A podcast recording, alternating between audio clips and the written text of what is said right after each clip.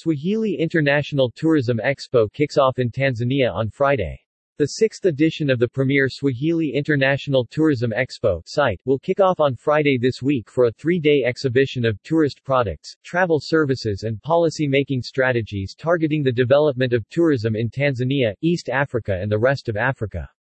Set at the Mlimani City grounds in Tanzania's commercial capital from Friday, October 21 to Sunday, October 23, the exhibition will target mostly tourism and travel trade companies from East Africa and the rest of the continent.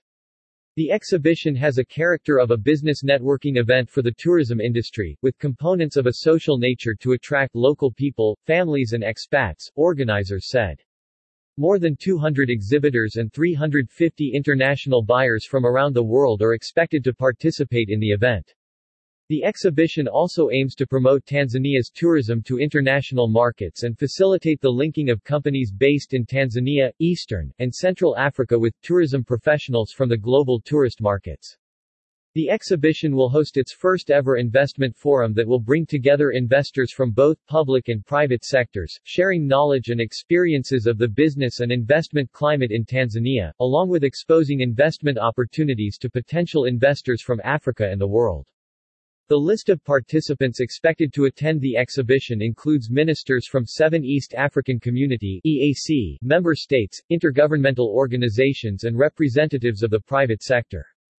Tanzanian Minister for Tourism Dr. Pindi Chana said the SITE tourism exhibition will deliver an unforgettable experience poised to attract a host of exhibitors and international buyers to Tanzania. Dr. Chana said SITE had bounced back after a three-year hiatus following global COVID-19 outbreak three years ago. The event is aimed to promote Tanzania's tourism to international markets and also facilitate linking of companies based in Tanzania, Eastern and Central Africa with tourism companies from other parts of the world, she said. SITE was launched in 2014 and had over the years registered an increasing number of exhibitors and international buyers.